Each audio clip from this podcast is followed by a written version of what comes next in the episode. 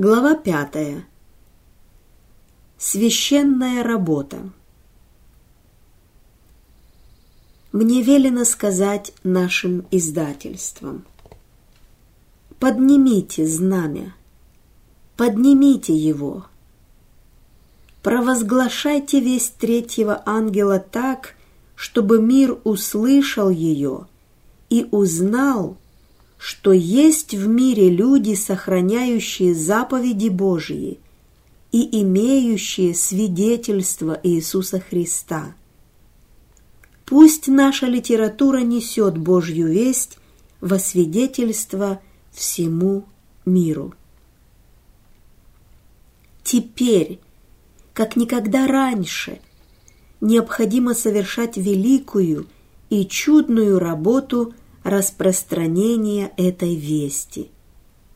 Мир должен получить свет, и многие люди приобретут познание истины через миссионерское служение слова в наших книгах и газетах. Наши периодические издания следует распространять среди мужчин и женщин на всех перекрестках и дорогах жизни и старые, и молодые могут стать частью этого дела. Эти публикации должны стать свидетельством того, что конец всего близок. Мы, как и раньше, пребываем во сне в этом отношении. Давайте же распространять свет с решительностью и энергией, чтобы мир понял вести, данные Христом апостолу Иоанну на острове Патмос. Пусть каждый, кто носит имя Христа, участвует в распространении этой вести. Конец всему близок. Приготовьтесь ко встрече с Господом. Наши публикации должны везде распространяться – Тираж периодических изданий должен быть многократно увеличен. Весь третьего ангела следует провозглашать и посредством евангельской литературы, и через живых учителей. Вы, верующие в истину для настоящего времени, проснитесь. Наш долг теперь состоит в том, чтобы использовать все доступные средства – для провозглашения истины. Едете ли вы куда-либо, посещаете ли кого-либо, разговариваете ли с соседями, пусть всегда и везде сияет ваш свет. Раздавайте газеты и трактаты своим знакомым и говорите слово вовремя, молясь, чтобы Святой Дух произвел плод в сердцах слушающих. Эта работа получит благословение от Бога. Многие не понимают разницы между обычным предприятием, таким как мастерская, завод или фермерское поле, и учреждением, созданным специально для того, чтобы заботиться об интересах дела Божьего. Но между ними имеется точно такое же отличие, которое в древности Бог установил между святым и несвятым. Он хочет, чтобы все работники наших учреждений понимали и правильно оценивали эту разницу. Людям, занимающим ответственное положение в наших издательствах – оказана высокая честь. Они исполняют святую обязанность. Они призваны быть соработниками Бога.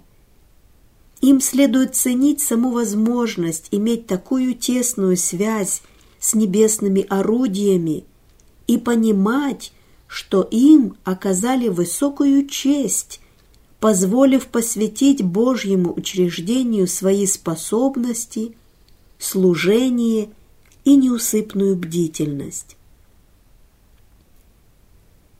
Им надо быть целеустремленными людьми иметь возвышенные цели и страстно желать сделать издательство таким, каким его хочет видеть Бог, светом для мира, своим верным свидетелем, памятником субботы по четвертой заповеди. Бог должен пронизывать все сферы нашего существования. Он вовлечен в каждое наше предприятие. Но особенно он заинтересован в различных отраслях его работы и в тех организациях, которые посвящены на ее совершение.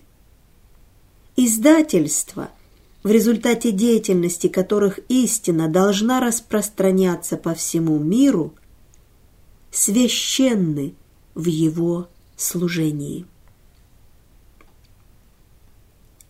Что же еще назвать памятниками дел Божьих среди людей, если не наши учреждения, благодаря которым сохраняется познание о Его славе и чести – чтобы люди убоялись его имени. Издательство было торжественно посвящено Богу. На него следует смотреть как на Божье место, где совершается его работа, и где людям надлежит ходить прямо, освобождаясь от самоугождения и алчности, которая есть идолопоклонство. Если по истечении достаточного периода испытания выясняется, что кто-либо из работников не осознает святости того, что его окружает, если они с невниманием относятся к вестникам, посылаемым к ним Богом, если они отвращают свои сердца от вести и не проявляют интереса к особой работе – совершаемое в настоящее время, их следует отделить от работы, а на их место следует принять других, которые примут свет, даруемый Богом своему народу, и станут ходить во свете. Многие не осознают святости той работы, которую они выполняют. Ее возвышенный характер следует постоянно представлять им как наставлениями, так и примером. Пусть все вникнут в наставления, данные Богом Моисею, согласно которым каждому человеку следует быть на своем месте и совершать ту работу, для которой он был отделен и на которую назначен. Если во время установки или свертывания скинии кто-либо не был на своем месте или осмеливался на несанкционированное действие во время ношения ковчега или его установки, этот человек должен был умереть. И членам церкви, и сотрудникам издательства надо понять, что, будучи соработниками Бога, они выполняют свою часть в охране Его учреждения. Им надо добросовестно оберегать Его интересы во всех направлениях, стремясь оградить издательство не только от убытков и катастроф, но и от всякой скверны или непотребства – Никогда, ни одним поступком они не имеют права запятнать свое доброе имя, в том числе и необдуманной критикой или осуждением. Им надо считать Божьи учреждения святыней и охранять их так же ревностно, как древний Израиль охранял ковчег. Присутствие Господа и Иеговы должно ощущаться в каждом помещении офиса, точно так же, как Адам и Ева ощущали его в саду Едема. Господь занимает свое место в офисе Review and Herald. Под офисом подразумевается издательство Review and Herald и руководство церкви, располагавшееся в ту пору в западном здании печатного комплекса в Батл-Крике. Откуда должны исходить благословения света Его присутствия – наполняющие его духом каждого сотрудника, выполняющего его дело, таким образом, чтобы в поле зрения, в область слуха, в слова или отношения не попало ничего сатанинского. Те, кто занимают ответственные посты, должны говорить своим поведением. Я учитель, пример. То, что я увидел во Христе глазами моей веры и силой моего разумения, читая драгоценные уроки, сходившие с его божественных уст, я, ученик его смирения и кротости сердца, должен донести до всех, с кем мне приходится сталкиваться. Это и будет наилучшей иллюстрацией, которую я могу дать всем тем, кто находится под моим руководством, кто должен научиться совершать чистое, незапятнанное служение, свободное от чуждого огня, мирских теорий и мирских правил поведения, которые господствуют в обычных издательствах. Типографское оборудование может быть доверено мастерам своего дела. Но как легко можно забыть подтянуть один маленький винтик, одну небольшую деталь и вызвать самые катастрофические последствия. Кто предотвращает подобные потери? Ангелы Божьи надзирают за этой работой. Если бы глаза специалистов, отвечающих за типографское оборудование, открылись, они увидели бы небесную охрану. В любом производственном цеху издательства находится свидетель, который отмечает – в каком духе выполняется работа, записывает примеры добросовестного и бескорыстного отношения к делу. Я видела ангелов Божьих, проходящих из комнаты в комнату, отмечающих то, какие статьи выходят из печати – замечающих каждое слово и действие работников. Лица их светились радостью, и руки были простерты в благословениях. Однако ангелы горевали о каждом проявлении духа грубости. Бог даровал каждому разум и опыт, возможно, значительно превосходящий наш собственный. Мы должны научиться у Христа быть кроткими и смиренными сердцем. Просите, и дано будет вам. Ищите и найдете. Стучите и отворят вам.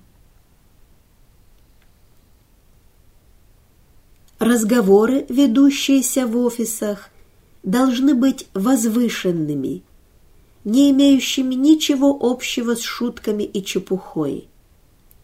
Так много обычных разговоров ведется в офисах. Господь желает, чтобы все, связанное с Его работой, было возвышенным. Помните, что ангелы присутствуют в офисах. Сотрудники канцелярии, исповедующие истину – должны явить силу истины в своей жизни и доказать, что они движутся вперед и вверх на основании религиозных принципов. им следует соизмерять свою жизнь и характер совершенным образцом. Господь требует от всех работников канцелярии трудиться из высоких побуждений. Своей жизнью Христос дал им такой пример. Всем надо работать с интересом, преданностью и верой ради спасения душ. Если все сотрудники канцелярии будут работать бескорыстно, понимать святость своего дела, Божье благословение почиет на них. Марк Лихтенштейн Речь идет о молодом еврейском студенте, который был принят на работу в офис «Ревью» и разочаровался, видя непоследовательность в жизнях некоторых сотрудников издательства. Был богобоязненным молодым человеком, но увидев, что члены церкви и работники канцелярии имеют мало истинных религиозных принципов, он был озадачен, расстроен и возмущен. Он приткнулся о недобросовестное соблюдение субботы теми, кто причислял себя к соблюдающим заповеди. У Марка было возвышенное представление о работе в канцелярии, но его страшило тщеславие, легкомыслие – и беспринципность многих ее сотрудников. Бог в своем проведении привел его в канцелярию. Однако некоторые ее работники так мало знают о намерениях и воле Божьей, что не придали особенного значения обращению Марка из иудаизма. Его не ценили как должно – Часто его больно ранили манеры Ф и других сотрудников. Но когда Марк пытался обличать их, к его словам относились с презрением. «Он еще осмеливается учить нас», — говорили некоторые. Его косноязычие было предметом насмешек и забав.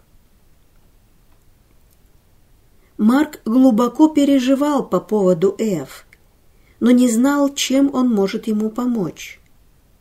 Марк никогда не ушел бы из канцелярии, если бы молодые люди были верны своему исповеданию. Если он потерпит кораблекрушение в вере, его кровь останется, конечно же, на одеждах молодых исповедников Христа, которые своими делами, словами и манерами ясно показывают, что они не от Христа, но от мира сего. Надо положить конец столь плачевному состоянию пренебрежения, безразличия и неверности. В канцелярии должна произойти основательная и полная перемена, а если этого не случится, то надо уволить тех, кто имел такой свет и такие великие преимущества – и взять других на их место, даже если эти работники будут неверующими.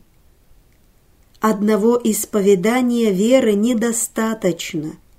В душе должно произойти глубокое перерождение, которое затем отражается в жизни. Есть, конечно, должности, на которых можно заработать больше, чем в канцелярии – но нельзя найти более важную, более почетную или более возвышенную работу, чем работа для Бога в канцелярии. Все, кто трудится добросовестно и бескорыстно, получат награду. Для них готовится венец славы, в сравнении с которым все земные почести и удовольствия всего лишь пыль на весах особое благословение получат сотрудники, которые, проявляя верность Богу, заботились еще и о духовном благополучии своих коллег по канцелярии. душа имеет безграничную ценность и требует наивысшего внимания. Всякий боящийся Бога работник канцелярии обязан оставить все суетное и младенческое и с истинным нравственным мужеством ходить прямо, сохраняя человеческое достоинство, избегая вульгарной фамильярности, но связывая сердца воедино узами христианской заинтересованности и любви.